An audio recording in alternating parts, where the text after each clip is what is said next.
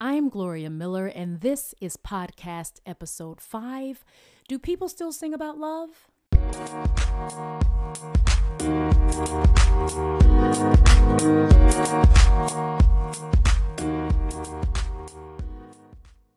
Well, according to American country singer Dotsie, at least they still do in Texas.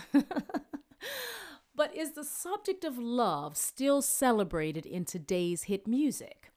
I did a bit of digging, and here are some interesting statistics. It's estimated that between 2017 and 2020, 65% of songs will be about love. According to a University of Florida study, the subject of love still dominates pop song lyrics, but with raunchier language.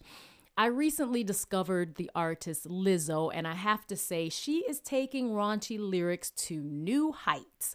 And she sings about loving the skin you're in, which I see as a modern day take on the love song. I'm impressed with her swag, and she is bathing in her truth and allowing us to go along for the ride. It's taken me nearly 53 years to stop trying to be who people want me to be, so I applaud Lizzo and her honesty, her candor, and self acceptance. My second single of the year was Who Do You Love? And yes, it is a love song.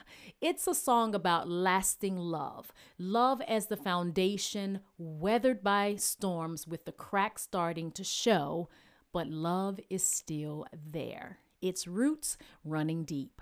I write and sing about love because music is universal and transcends boundaries to unify. Love has so many colors, and you have to be brave to truly embrace its wonders.